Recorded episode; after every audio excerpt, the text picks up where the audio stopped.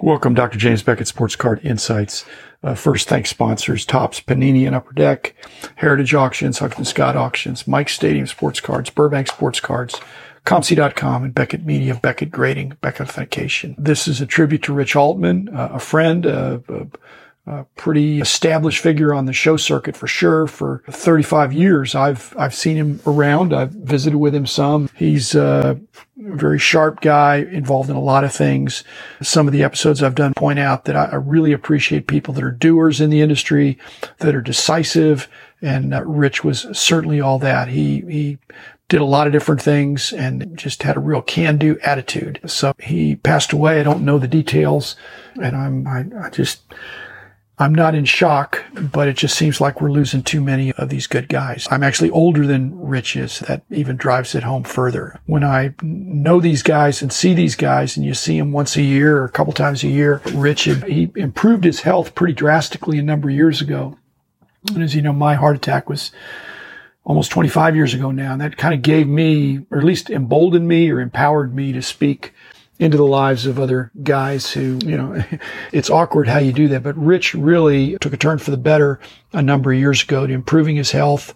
And we talked about that. And I always wanted to be an encouragement to that. It's just really sad because, you know, like I said, he did a lot of different things. He had a kind of, I would say, he had a little bit of a gruff exterior, but I've got a lot of friends like that that kind of have a gruff uh, exterior, but then deep down, they're really pretty friendly and they mellow. I think I'm mellowing over the years. I think a lot of guys that can be driven as, as you get into your 50s and 60s and 70s. So I think Rich mellowed some. I, I have the uh, image of his parents helping him with the shows and his wife being there and he had relocated to Florida, I guess many years ago, but just, you know, he was a real presence. When I was around, it just seemed like he, he had a really interesting blend of cards and memorabilia and autographs. And he was pretty nimble to figure out what would work. He moved into show promotion. He did some signings and things like that. And he's responsible for bringing Bill Russell into the organized hobby, the the iconic Celtic player and coach who was not antisocial, but really pretty intellectual. And somehow Rich was the first one and only one, I think, that convinced Bill Russell to allow Rich to run interference at the shows and, and Rich was, I think, very protective of that relationship, but it really drew this iconic double Hall of Famer. He's in there as a coach and a player into the organized hobby, and we're all the better for it. So Rich has a legacy of positives. I'm going to refer you to other people that uh, speak to his. You know, I saw a nice commentary from Jeff Rosenberg of TriStar and and uh, Jimmy Spence describing their personal relationship and professional relationship. I think one of the great things about the hobby is you can have a personal relationship with somebody and a professional relationship with somebody. And it's fun to do business with guys that are straight shooters, that are serious about their business with Rich was.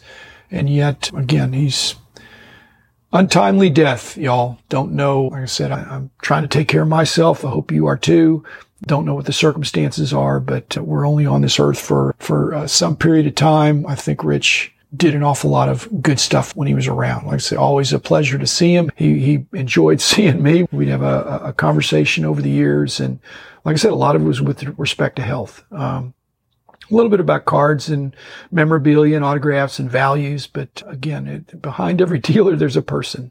And I think Rich had a, had a, little bit of an intimidating presence at times, but when you got to know him, I think he was, he, he was a good guy. So Rich Altman, we miss you. And, uh, I, I think your shows are going to live on. I'm not sure what the uh, succession plan is, but uh, it'd be nice to keep that going in his memory. He had regular shows in Boston and Nashville and was uh, out of Hollywood, uh, Florida. So again, thanks for the memories, Rich. And uh, again, thank you. I hope some more people can uh, speak out to remember these fallen warriors who uh, helped build our industry. So thanks everybody. I'll be back uh, on Monday with another, hopefully, more upbeat episode, but these tributes are worth and Rich is definitely worth remembering. So thanks everybody.